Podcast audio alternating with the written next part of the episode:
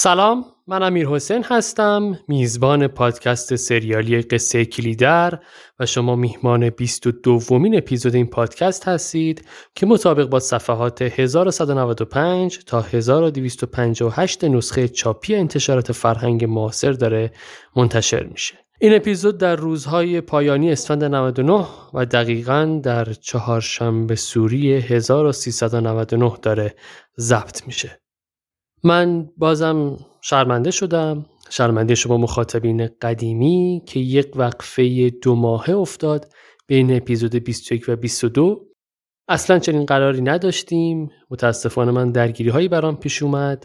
مدتی پدرم ناخوش بود و لذا نه فرصت کافی دست داد و نه حقیقتا دل و دماغش بود. خب خوشبختانه تا یه حدی این مسائل مرتفع شد. باز با یه بحران کاری مواجه شدم. که حالا خوشبختانه ازش عبور کردم و در نهایت با خیالی آسوده به ادامه پادکست برگشتم. ممنون از تک تک شما که در این مدت صبوری کردید و الان هنوزم مخاطب این پادکست هستید.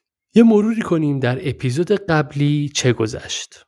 یادمونه که قبلتر گفتیم موسا از سبزوار که برگشت رفت به خونه شیرو تا یه احوالی از ماه درویش بپرسه. تو اون حین قربان بلوچ پیغام آورد که بوندار از راه رسیده و گفته که موسا و شیرو بیان به خونش. موسا و شیرو هم راهی خونه بوندار شدند. وقتی رسیدند دیدن بوندار با خواهرزادش نادلی اومده. یکم تشر زد بهشون که چرا خونه رو رها کردین و رفتین. موسا و شیرو هم بسات چای و شام و تریاک رو آماده کردند. موسا با نادلی بعدش راهی خونه قدیر شدند چون قدیر قبلا به موسا گفته بود که نادلی رو بیاره خونش. تو راه خونه قدیر موسی از نادلی خواست که یه فکری به حال ماه درویش کنه و ببرتش به شهر برای دوا درمون. اما نادلی چندان تو حال خودش نبود. بعدش هم که با قدیر بسات عرق خوری رو برداشتن بردن کنار جوب آب و لبی تر کردن و نادلی از اوضاع احوالش گفت و گفت که بندار و آلاجاقی مستش کردن و ازش امضا گرفتن که اموالش اجاره بده به اونا. قدیر هم گفت اگه منو با خودت برده بودی نمیذاشتم چنین کلای سرت بذارن و نهایتا تو اون حال مستی نادلی تصمیم گرفت که پولاش از بندار بگیره و شبانه با قدیر راهی شهر شدن. و اتفاقا ماه درویش رو هم برای معالجه با خودشون بردن. بعد از رفتن نادلی گفتیم که شیدا با یه شطور و یه دختر افغان به اسم سارا برگشت قهل چمن. یعنی در اصل از دست بازخان افغان فرار کرد. بندار هم از فرار شیدا خوشحال بود اما می‌دونست که باید یه جوری جواب بازخان افغان رو بده. این شد که رفت سراغ گل محمد و ازش خواست شیدا رو پیش خودش نگه داره و در عوض بندار هم طلبش رو بیخیال میشه و البته رابطه بین گل محمد ها و امنیه میشه و احتیاجات روزمرهشون رو فراهم می‌کنه. گل محمد و خانمو هم نهایتا پیشنهاد بندار رو قبول کردند. بعد از این توافق گل محمد ها را افتادند به سمت قلیه سنگرد و با نجف ارباب دیدار داشتند و با زبون خوش یه سری تفنگ از نجف ارباب گرفتند و و بعد راهی قلعه میدان شدند. نجف ارباب رو هم تلویحا تهدید کردند که اگر راپورت ما رو به امنیه ها بدی حسابت با کرام کاتبینه. تو این قسمت از داستان منظورمون از گل محمد ها شامله گل محمد، بک محمد خانمو و محمد رضا گل خانوم بود. یادمونه دیگه محمد رضا نوکر خونه علی اکبر حاج پسند بود علی اکبر هم که پسرخالی گل محمد بود و به دست خان محمد کشته شد. این تو پرانتز و اینکه محمد رضا گل خانوم هم بعد از قلعه سنگرد از تیم گل محمد ها جدا شد و رفت سمت چادرهای کلمیشی ها. نهایتا گل محمد و بیگ محمد و خانمو ستایی راهی روستای قلعه میدان شدند و نیمه شب رسیدن به این روستا. بریم سراغ ادامه قصه قصه کلیدر قسمت بیست و دوم.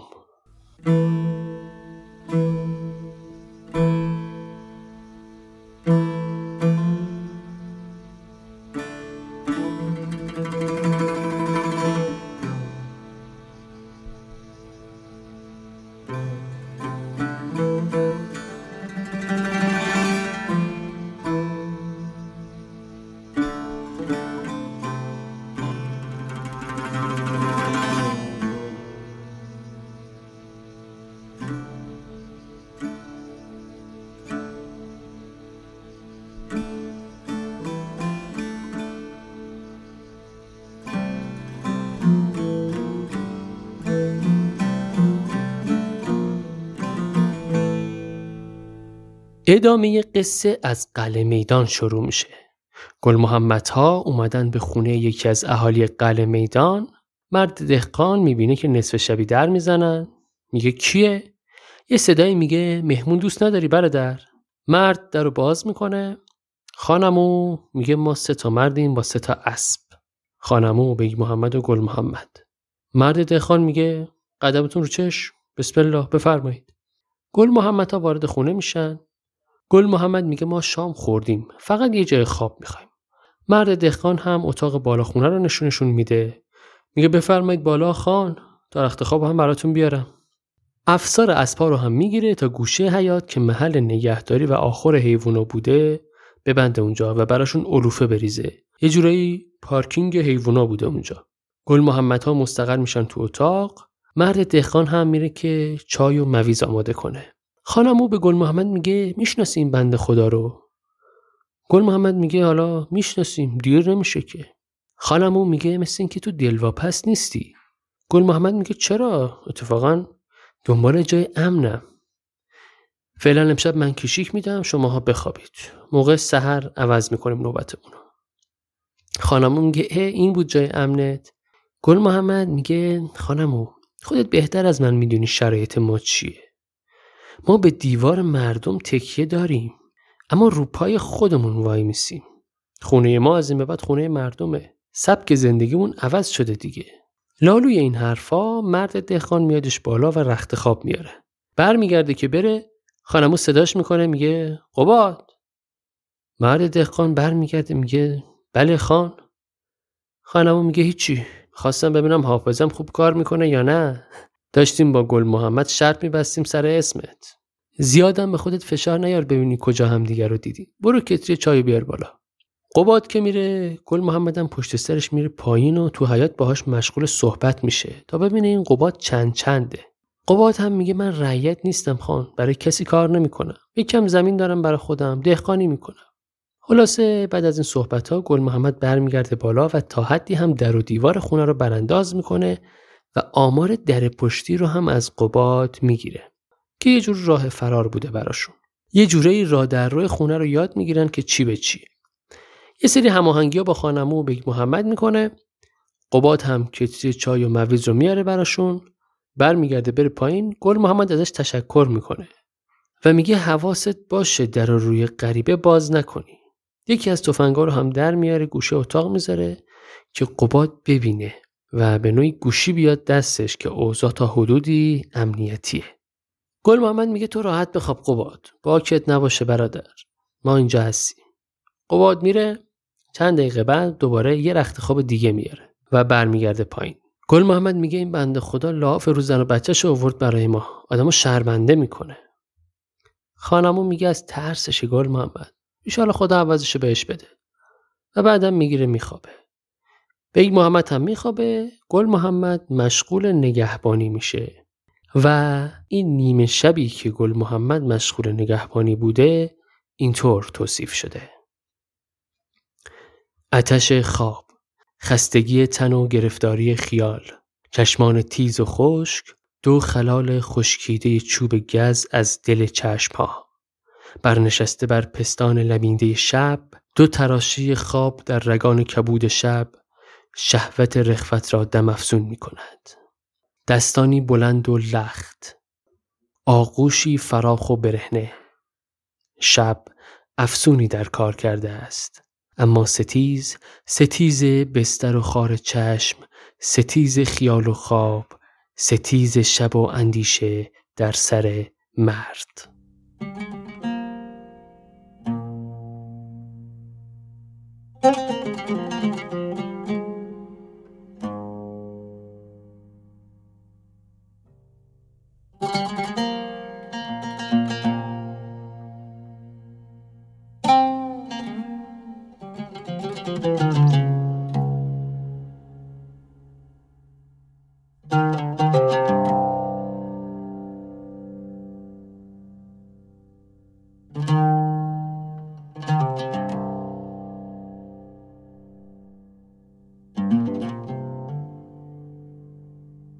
گل محمد موقع کشیک داره با خودش فکر می‌کنه چی شد اینجوری شد رسما یاقی شده نه دیگه اون آدم سربزیر هیزمکش بود و نه اون چوپان چابک و جسوری که دهن به دهن کت خدا میذاش.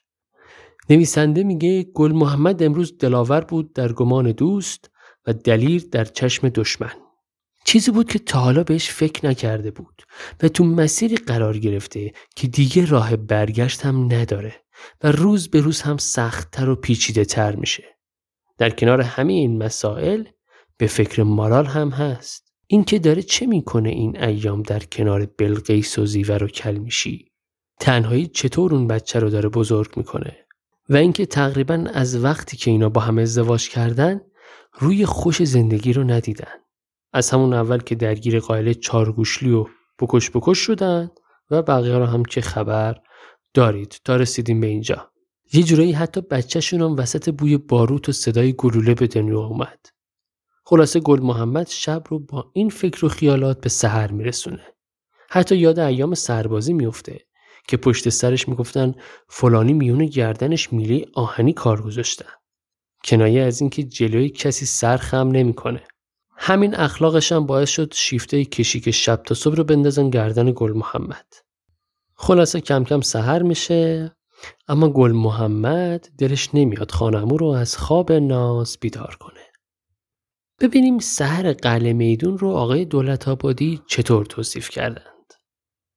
سهر عطر دوردست سپید دم بوی آغشته پسلی بهار و پیش آی تابستان رخوت تنبلانه تهمانده شب خواب میل شیرین خواب شب را بیخواب توان گذرانید سهر را اما مشکل و این اگر دروغ نباشد سهر بود که از پیشانی خاوران میرست و یال بالا می‌کشید. پگاه بوی سکراور پگاه مرد شب تا خواب از خود برماند چشم به روشنایی می دارد. همان روشنایی گنگ و وهمالود که به بیم و دودلی دست در تیرگی وامانده شبانه می‌برد. کشاکشی آرام و به آشتی آسمان پوست می اندازد. برهنه می شود. برهنه و برهنه تر. کم کم قبات هم بیدار میشه و میره بیرون از خونه یه جایی وضو می‌گیره و میاد نماز می‌خونه. خانمو هم بیدار میشه به گل محمد میگه پس چرا بیدارم نکردی؟ گل محمد ولی لب دیوار پشت بوم سرشو به دیوار گذاشته و خوابش برده. خانمو هم پا میشه میره بیرون از خونه می‌بینه که بله یه می‌دونی نزدیک خونه قباده یه برکه هم وسطشه و آب سرد دلچسبی هم داره. به قول آقای نویسنده آب سرد و هوش بخش سردی آب به راستی گویی پردی کدر خواب و رخوت از چهره و مغز می زداید. چشمها از آن واگشاده می شوند. نگاه جلا می یابد و شنوایی تیزتر می شود و توان حس و ادراک بوده های پیرامون در مغز و جان به جنبش در می آید و روز روزی دیگر می شود. نبز خاک و آب و نسیم و گیاه و آدم می‌زند دم می‌زند تپشی به نواخت هماهنگ یگانه. بانگ خروسی از دور. آخرین نفیرهای خستگی پایان خواب معلق بر فضای قلعه میدان. صبح شانه بالا میکشاند و آب روشنتر می شود روشنتر از آبی. دمی دیگر خانمو کنار سفره می نشست و گوارا می نان و روغن و ماست و پشت آن هفت پیاله چای. چه خوشتر از این. نان گرم و آب سرد و هوای خوش. تو این حال و هوا به یک بار صدای نفیر گلوله آرامش قلعه میدونو به هم می‌زنه.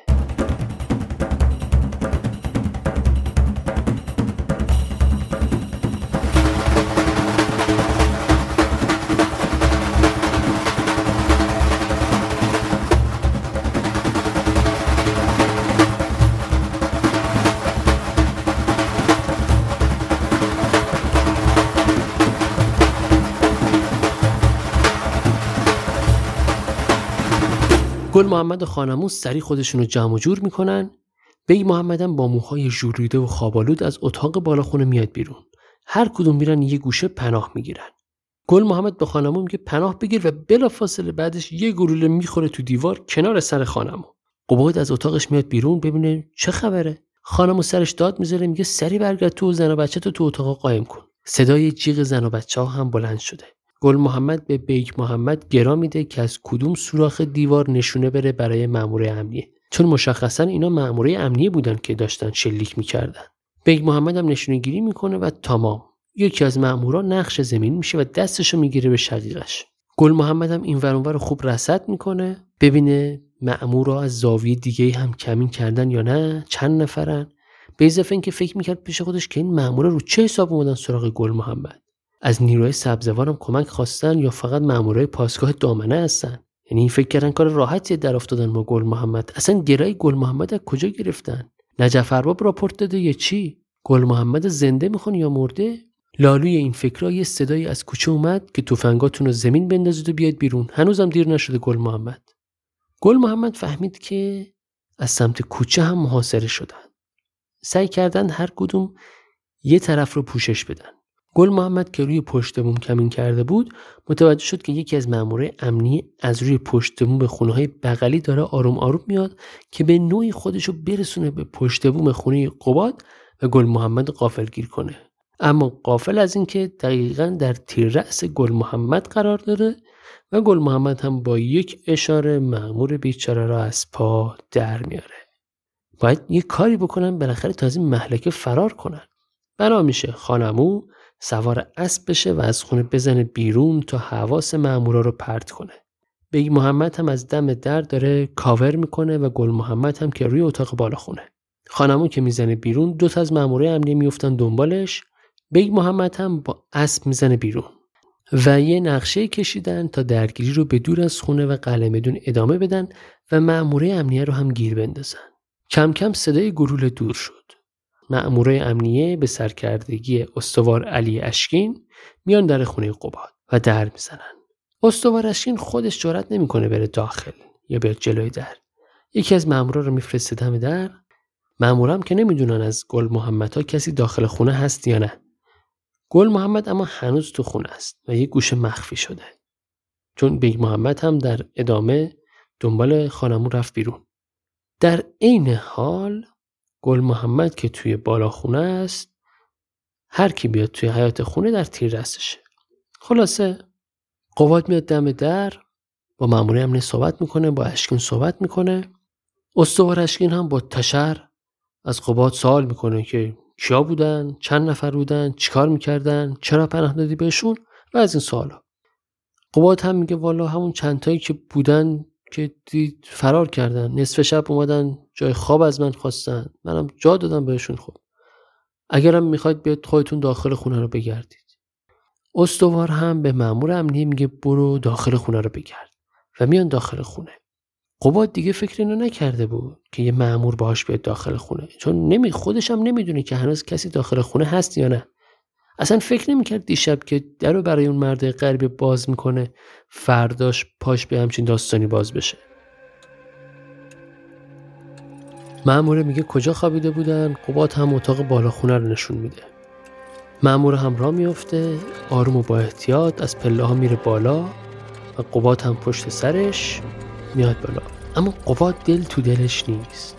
نمی‌دونی که هنوزم کسی داخل اتاق هست یا نه.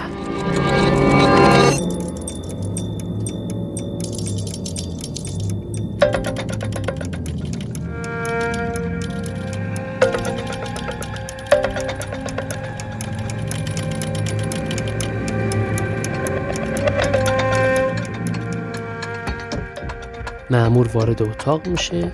به محض ورود معمور گل محمد در یک حرکت آنتیفاتیکی و بدون سر و صدا با ضربه قنداق تفنگ معمور را از پا در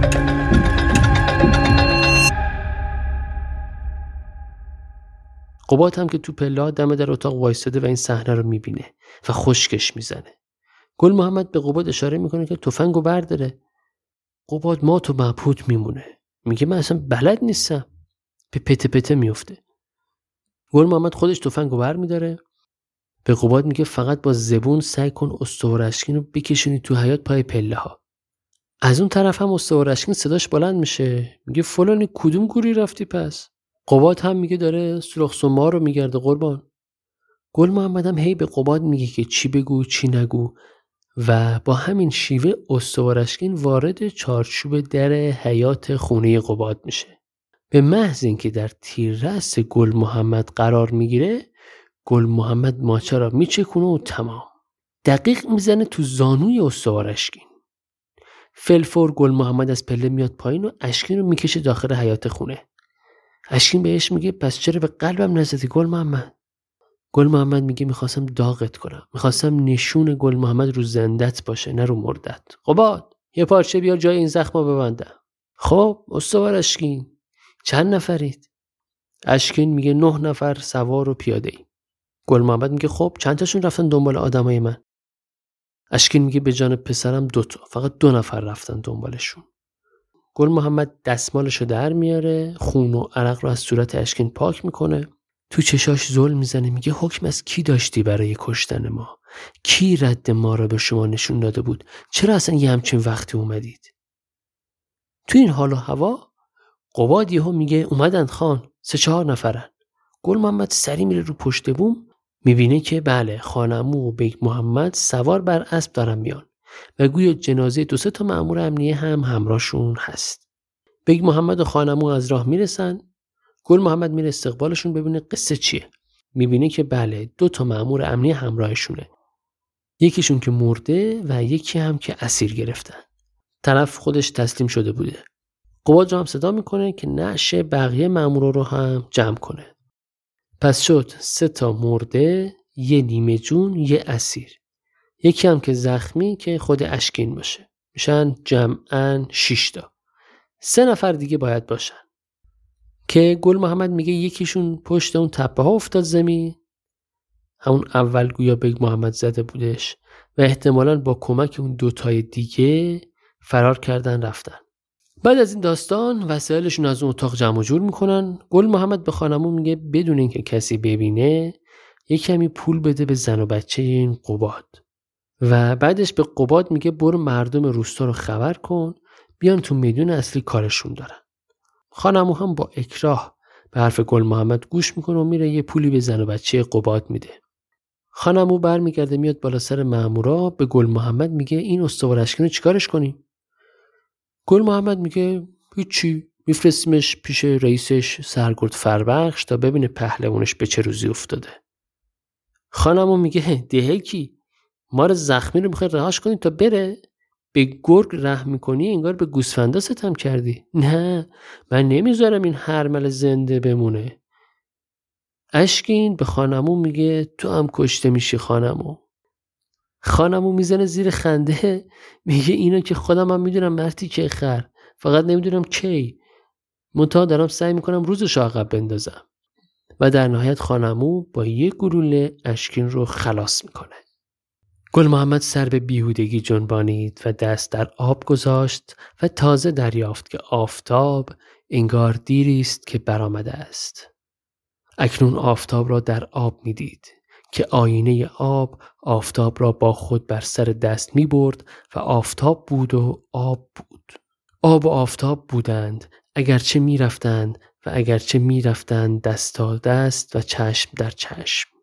اما بودند و به دستی در آب آفتاب را نیز می‌شد لمس کرد و گویی گل محمد صدای صبحگاهی پرندگان کوچک را تازه دارد به گوش میشنود که چند و چه مایه بی دقدقه بودند و بی خیال و بیابان که چه آرام بود و دامنه چه خاموش که نه انگار هیچ حادثی روی داده است و نه انگار حتی دستی تکان خورده است و هیچ هیچ نه انگار.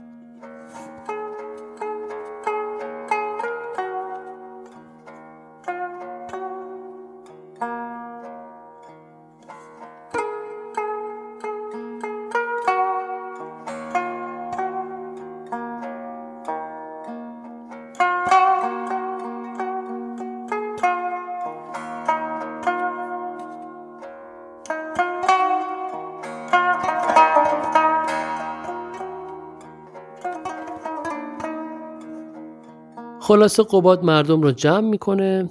لاشه مامور امنی هم جلوی خونه قباد دراز به دراز کنار هم افتاده. دوتاشون هم که هنوز زندند گل محمد به مردم اینطور میگه. میگه این قباد دیشب ما رو به خونش را داد. جای خواب و آب و غذا داد. رسم مهمونداری به جا آورد. ما مهمون بودیم که معاصره شدیم. می‌خواستن ما رو بکشن که دست بر غذا ما اونا رو کشتیم. اینا رو میگم که بدونید این قائله کار ما بوده و البته قباد هم تحت حمایت ماست. نمی‌خوام یه مو از سرش کم بشه. به هر حال ما این اطراف هستیم. الان هم سه چهار من نون و نیم من ماست و ده سیر روغن از شما می‌خوایم اگه بخواید می‌خریم ازتون. اگرم نه که هر خونه به اندازه وسعش به ما بده. مردم هم کم کم میرن نون و ماست و روغن میارن. خانمو به گل محمد میگه این دوتا زنده ها رو چیکار کنیم؟ گل محمد میگه که اگه دلتون میاد که یکی از گوشاشون رو ببرید بذارید کف دستشون و با اون جنازه همراهشون کنید برن. برن پیش رئیسشون. بعد رو می‌کنه به اون دوتا معموری که زنده بودن. میگه شماها هم به رئیستون فربخش بگید. اگه به جای تفنگ با زبونش با ما حرف می‌زد این داستان پیش نمیومد بازم اگه قشون بفرسته سمت ما کسی رو زنده بر نمیگردونیم. زودترم را بیافتید برید که رفیقاتون تو آفتاب نپوسن. اینو میگه و به دوردست خیره میشه. خان عمو هم مسیر رو به مامورا نشون میده و با کمک بیگ محمد جنازه ها رو سوار اسب می‌کنن.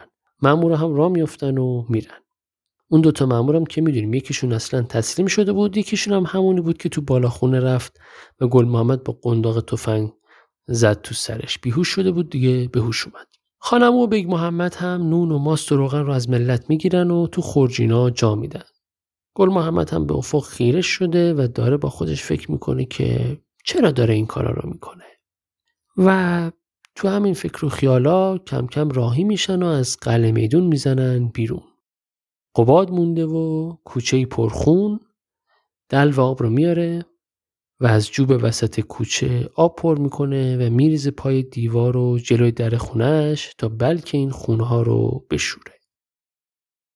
نکته جالبی که هست اینه که بعد از این قائله حرف و حدیث زیاد میشه پشت سر گل محمد. تو روستاهای اطراف و بین توایف مختلف هر کی یه توصیفی از گل محمد داره. یکی میگه آره یه قشون از امنیه ها گل محمد محاصره کرده بودن و سه روز آب رو روی مردم قلعه میدون بسته بودن و اصلا سه تا از زنا بچهشون سخت شده تو این درگیری اون یکی میگه اسب سواری گل محمد رو ندیدید کلا می‌خواد به زیر شکم اسب و سوارکاری می‌کنه یکی دیگه میگه گل محمد یک قرونی رو میندازه هوا و با برنو میزنتش. اون یکی میگه من شنیدم بابای گل محمد خانه و کلی ارث و میراث داره. یکی دیگه میگه نه بچه که بوده باباش مرده. یکی دیگه خیلی خوبه میگه من 20 سال با اینا داد و ستد دارم. گل محمد رو ندید شماها. یک جلال و جبروتی داره که بیا ببین چشاش نمی‌دونم چجوری و بازوهاش چجوری و قدش چجوری و این یکی خیلی خوب بود. میگه که گل محمد و مادرش اصلا از بچگی اسیر ترکمنا بودن. یه شب باباش میاد به خوابش میگه نمی‌خوام دیگه بیگاری کنی برای ترکمنا و برو انتقام منو از اینا بگیر. از این اربابای خونخوار و جنایتکار. خلاصه داستان زیاد میشه پشت سر گل محمد قائله قلعه میدان هم نقطه عطفی میشه برای اینکه اسم گل محمد ها سر زبون بیفته. میفته آها اینو بگم یه جای دیگه تو محفل خانوما نشستن و یکی از خانوما از قد و بالای گل محمد و ثروت و قدرتش میگه. میگه گل محمد میگن چهار تا زن داره. هر کدوم عین پنجه آفتاب. تو هر قله هم یه معشوقه داره هر کدوم از اون یکی مقبول تر گوش به تنش ایشالله و تازه میگه منم اگه بودم قربونم چه مردی می‌رفتم. شما ها بودید بلاگردونم چه مردی نمی‌شدید. با این حال اینم بگم همه جا هم از خوبی گل محمد نمیگن. بعضی جاها هم میگن گل محمد یاقی و چشم دریده و به مرغ و خروس بیچاره مردم هم رحم نمی‌کنه و مثل بزخاله آدم سر می‌بره.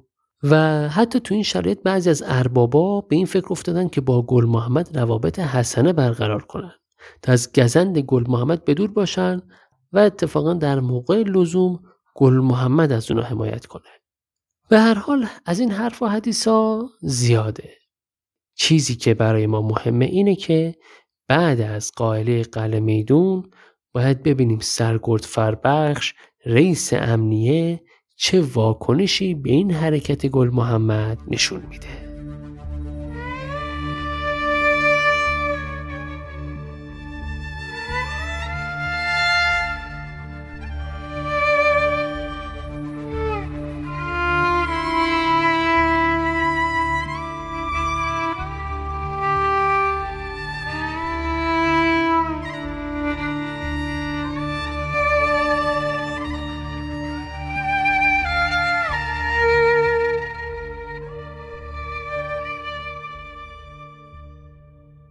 خب بریم به اداره امنیه سبزوار. مامورها کم و بیش به حیات ربات امنیه رفت آمد دارند. سرگرد فربخش هم تو اتاقشه و ستار هم مقابل فربخش ایستاده.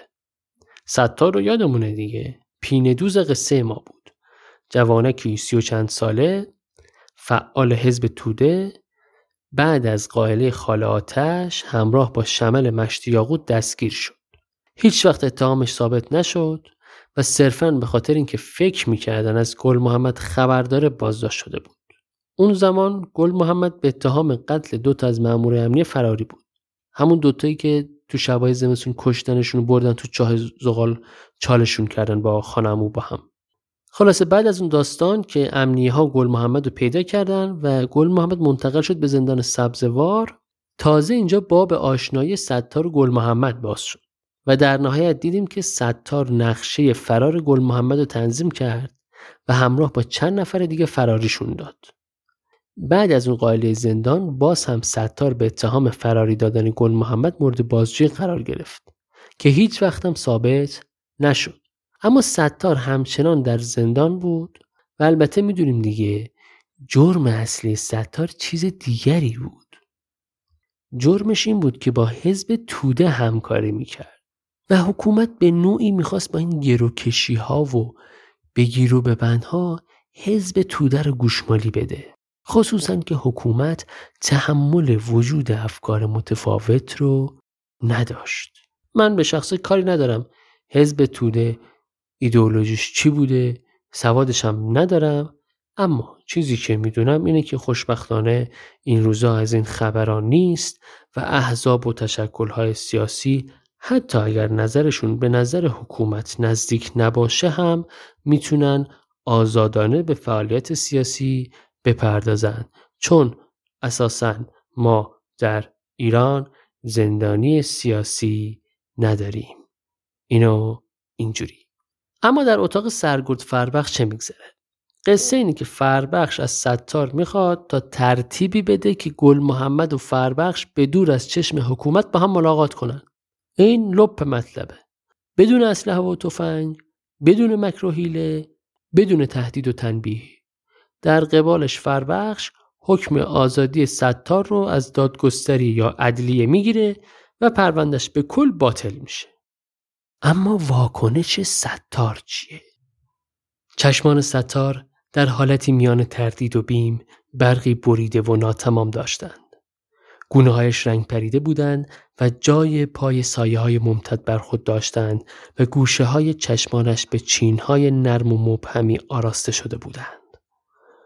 های صورتش برآمده تر از پیش می نمودند و پیراهن پاکیزه و نوشستش چرک مرده شدگی یقه نیمتنش را بیشتر می نمایانید. ستار هیچ نمی گفت و به سنجیده هیچ واکنشی را مجال بروز در چهره نمی‌داد. این حال و هوای ستاره.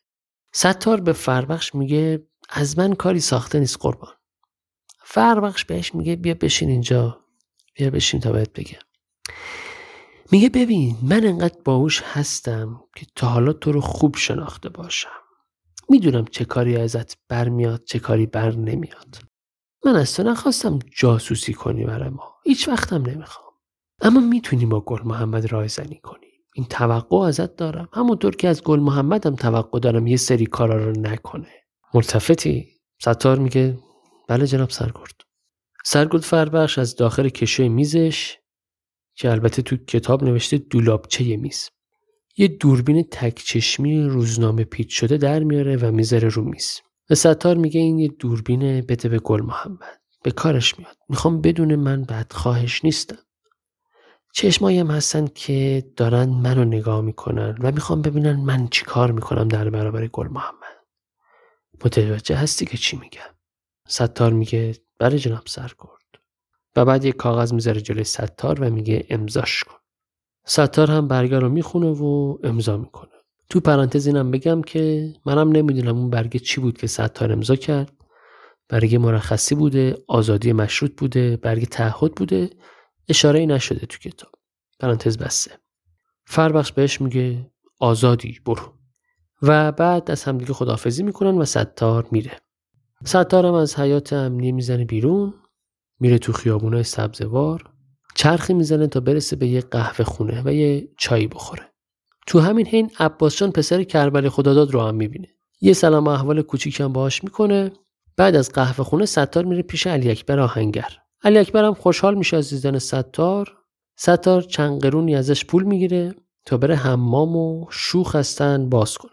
علی اکبر هم سر صورتشو میشوره و به عموش میگه عمو جان من امروز یکم زودتر کارو تعطیل می‌کنم. عموش هم حالا با اکراه قبول می‌کنه. ستار سراغ تخته کارشو می‌گیره.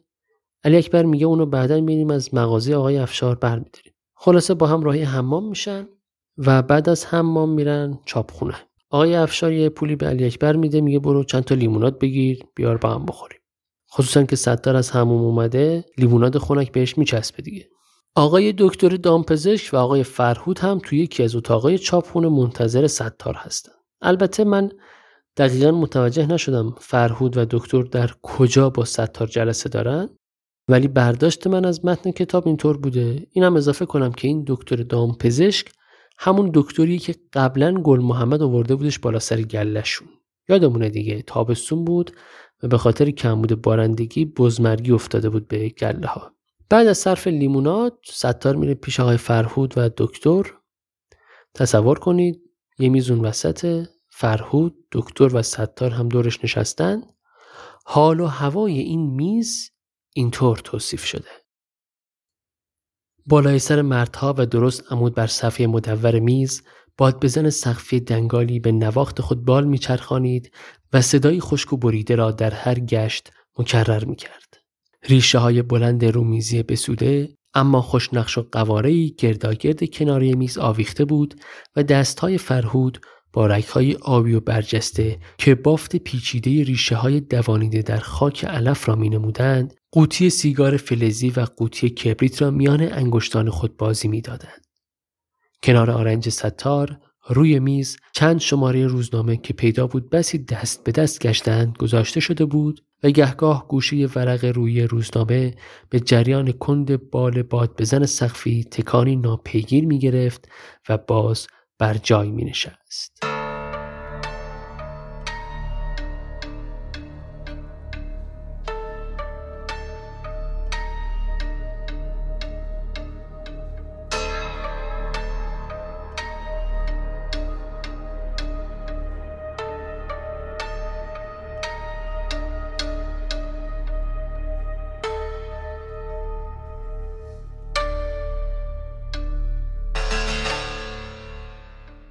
آقای فرهود از ستار می‌پرسه خب فربخش چیام گفت ستار میگه خب می‌خواد من بشم رابط اون و گل محمد. فرهود میگه اگه زورشون می‌رسید می‌خواستن به جرم همکاری با اشرار محاکمت کنن. اگه اینجوری می‌شد بعد ضربه به ما می‌خورد. بگو ببینم چی شد که به گل محمد ها اطمینان کردی؟ فکر نکردی بعد از فرار ممکنه چه کارایی بکنن؟ ستار میگه خب من اینطور تشخیص دادم. همین. گل محمد تون کسافت داشت تباه می‌شد. متهم به قتل بود. بعید نبود که ادامش کنه. شما باید می‌دیدید این مردو تا بفهمید من چی میگم. فرهود میگه بله اما بعد از اون آزادی قتلایی کرده که سر و صداش کل ولایت رو پر کرده. ستار میگه خب عیبی داره میگه فرهود میگه نه عیبی نداره. چه بسا که حسن کارش هم همین باشه. اما باید حواسمون باشه که اینجور آدما برخوردشون با مسائل زندگی از روی غریزه است. اینجور آدما بیشتر انتقامجو هستن نه جنگجو. بیشتر کینه ای هستن تا مبارزه انقلابی. ستار میگه ولی این کینه ها لازمند و شریفن. فرهود میگه بله شریف و لازمن. اما وقتی که زمینه عمومی و کلی هم آماده باشه هم جامعه و هم خود ما تو شرایطی هستیم که بیشتر باید تحمل کنیم روی مسائل. ستار میگه بله من متوجهم شما چی میگید آقای فرهود. منظورتون اینه که باید این کینه رو بهش جهت درست داد در جهت حرکت عمومی مردم و جامعه. خب این کار رو به من واگذار کنید. منم حیفم میاد گل محمد تباه بشه. این آدم منو یاد ایارها و پهلوانه گذشته میندازه. فرود میگه خب همین دیگه. امروز دیگه گذشته نیست. فرق می‌کنه. ستار میگه خب گل محمد رو به امروز میاریمش. فرهود میگه خب آخه گل محمدی که به امروز بیاد دیگه گل محمد نیست. یه آدم دیگه است. خب حالا پیشنهادت چیه؟ ستار میگه ببینید اینکه یه سری سخنران بفرستیم به روستاها و با یه سری حرف سطحی مردم رو تهییج کنن و بعدش برن یه گوشه عرق بخورن با این کار خیلی کاری از پیش نمی‌بریم. اینا تاثیر عمیقی روی مردم نداره. مردم خب براشون سوال میشه که اینا چه منفعتی واسهشون داره میان از این سخنرانی ها می‌کنن. فکر می‌کنن فقط اماما و معصوما میومدن مردم رو هدایت می‌کردن. لذا شاید برای یه تایم گذرا مردم رو همراه کنیم با خودمون. اما ما رخنه نکردیم تو وجودشون. نهایتا بازم سرشون رو میندازن پایین و ما باید به جاشون حرف بزنیم. اگه مردم سکوت می‌کنن حرفی نمی‌زنن معنیش نیست که حرف ما رو پذیرفتن. اونا یه همچون فکر و خیالایی تو سرشونه. فرهود میگه خب راه حل چی ستار میگه آتیش به جای باد. حرف باده و فکر آتش. اول باید آتش رو گیروند و بعد باد خودش به اون دامن می‌زنه. باید کاری کنیم مردم خودشون زبون باز کنن. باید یه چیزی تو اونا برانگیخته بشه تا به زبون بیارن. و اون چیز اصل زندگانی خود ما مردمه. خود زندگی که همه ما گرفتارش هستیم توجه به اصل زندگی. و این مسئله هم با سخنرانی های تفننی حل نمیشه. نمیشه که موتور ماشین اینجا تو شهر باشه چرخش تو روستا باشه. ما هم هر دفعه این موتور رو برداریم ببریم به روستا یه هندل بزنیم روشنش کنیم دوباره خاموشش کنیم موتور رو برگردونیم. موتور باید همونجا باشه تا سیستم کار کنه. این همون آتیشی که من ازش حرف می‌زنم و باید همیشه و همه جا روشن نگهش داشت. جالبه ها؟ یه دقیقه با خودمون فکر کنیم. الان چی؟ الان چه تفکراتی هستن که تلاش میشه در همه جا و در همه دهات ها روشن نگه داشته بشه؟ و در عین حال چه تفکراتی هستند که بهشون مجال داده نمیشه تا در بین مردم رخنه کنن و مردم را آگاه کنن. اینا من خودم تو پرانتز گفتم بهتون. آقای فرهود بعد از این حرفای ستار میره تو فکر و همچنان داره سیگار می‌کشه. مشغول خوردن چای میشن. به دکتر میگه از دولتی ها چه خبر داری؟ دکتر میگه دولت دو تا روی کرد داره. یکی اینکه گل محمد ها رو وادار کنن تأمین بگیرن و بعدا هم ازشون استفاده کنه. یکی هم اینکه خودشون رو بندازن به جون هم دیگه. فرهون میگه اینا دیوونه پیوند خونی بین اشایر محکمتر از این حرف هست. دیگه چی؟ دکتر میگه گهگاهی همین شمر یاقوت میاد سلاخ خونه گوش می‌بره. یا همین کشتارگاه امروزی. اون موقع می‌گفتن سلاخ خونه دکتر میگه شمل خیلی تحت تاثیر حرفای ستار قرار گرفته. ستار میگه ولی من از این جماعت لات و اوباش خوشم نمیاد. چی می‌خوان اینا بین ما؟ ما چرا با اینا قاطی میشیم؟ دکتر یه خنده ای می‌کنه و میگه اتفاقا فقط این آدما از پس هم دیگه برمیان. به قول معروف شغال بیشه مازندران را نگیرد جز سگ مازندرانی. شنیدی که؟ خب یه چیزی تو پرانتز اضافه کنم. شما چطور؟ شما شنیدید این ضرب مسئله اگه این ضرب مسئله نشنیدید یا دوست دارید با قصه پشت پرده ضرب مسئله آشنا بشید من پادکست ترپند رو بهتون پیشنهاد می‌کنم. کاریه که مشتبه فراحت داره انجام میده از صفر تا صدش رو هم خودش انجام میده و سعی داره که داستان شکلگیری ضرب المثل ها رو برامون بگه. کار جالبیه. حالا هوای حکایت خانی آمیخته به تنز داره. با ترفیقی از موسیقی سنتی با ضرب و تنبک که خیلی به من چسبید.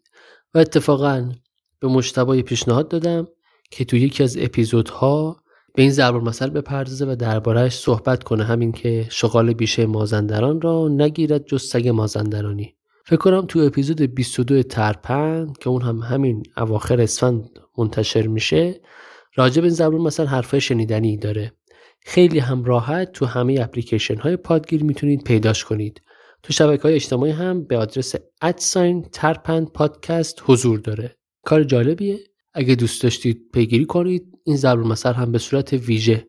برای کسایی که دارید کلیدر گوش می‌کنید دربارش صحبت کرده. اینم اضافه کنم. می‌تونید با حمایت مالی با دونیت کردن و از طریق لینک هامی باش که توی توضیحات این اپیزود هم وجود داره از پادکست مورد علاقتون حمایت مالی کنید. ترپند کاری از مشتبا فراحت. خب برگردیم به چاپخونه. جایی که ستار و دکتر و آقای فرهود دارن با هم صحبت می‌کنن. بعد از اون صحبت ها ستار میگه خب الان من باید چیکار کنم آقای فرهود؟ فرهود میگه شاید محل معمولیت تغییر کنه. ستار میگه آخه چرا من تازه دارم با منطقه آشنا میشم؟ بذارید من اینجا بمونم. بعدش به خاطر این کاری که کردم منو محاکمه کنید توبیخ کنید هر کاری خواستید بکنید. دکتر یه لبخندی می‌زنه میگه خب حالا چرا توبیخ؟ شاید هم تشویق شدی. ستار میگه پس من می‌تونم برم؟ موافقید که پیغام سرگرد فربخش رو برسونم به گل محمد؟ فرهود که به نظر میاد تلویحا تایید کرده میگه با این اصاف تهیه یه روزنامه برای دهقانها با این امکانات یکم سخته. با این شرایطی که تو میگی که بیا توجیه بکنه مردم رو. ستار میگه ببینید این روزنامه باید خیلی ساده باشه. حتی از نوشته های دخو هم ساده تر باشه. دخو رو می‌شناسید دیگه تخلص ده خدا بوده. ستار میگه آدمی که سواد داشته باشه تو این روستا کم پیدا میشه یا بهتر بگم پیدا نمیشه. یه نفر فقط می‌تونه بیاد از رو بخونه در همین حده. احتمالا منظورش پهلوان گودرز بلخی دیگه تو روستای قلعه چمن. لذا باید یه متنی بنویسید که فهمیدنش و خوندنش راحت باشه.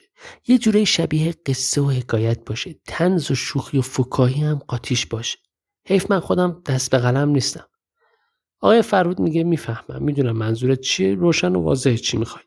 و بعد از این صحبت ها یه جنبندی می‌کنن و به اتفاق از اتاق و از چاپخونه خارج میشن. ستار می‌زنه بیرون. تو خیابونای سبزوار داره راه میره. که سرشو میاره بالا و با کمال تعجب یه چهره خیلی آشنا می‌بینه. این شخص کسی نیست جز شیرو خواهر گل محمد.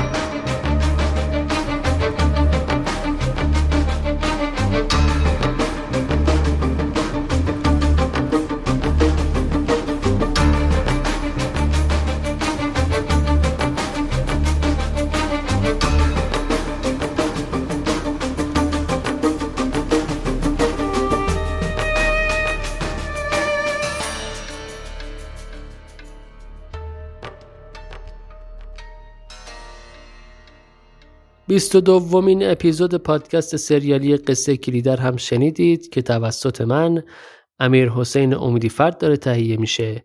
این اپیزود سومین قسمت از فصل سوم پادکسته و می‌دونم که سر و صداهایی که امشب داشتیم توی چهارشنبه سوری یه مقدار کیفیت ضبط پادکست رو پایین آورد. شاید توی این ایام آخر اسفند امشب بهترین فرصتی بود که می‌تونستم این کار رو انجام بدم. ممنون از حمایت هایی که از این پادکست انجام می‌دید. چه به صورت مادی از طریق لینک حامی باش و چه به صورت معنوی از طریق معرفی به دیگران و چه به صورت کلامی و چه در شبکه های اجتماعی. ممنون از پیام هایی که ارسال می‌کنید. من همه رو می‌خونم و تا جایی امکان همه رو جواب میدم. لینک مربوط به حامی باش هم در توضیحات پادکست هست. آدرس شبکه های اجتماعی پادکست هم at sign کلیدر پادکست و از طریق ایمیل کلی در استوری هم می‌تونید با من در ارتباط باشید. خب همونطور که می‌دونید این اپیزود در روزهای پایانی اسفند 99 داره منتشر میشه و امیدوارم سال خوبی رو برای خودتون بسازید. سپاس که منو میشنوید. نوش گوشتون.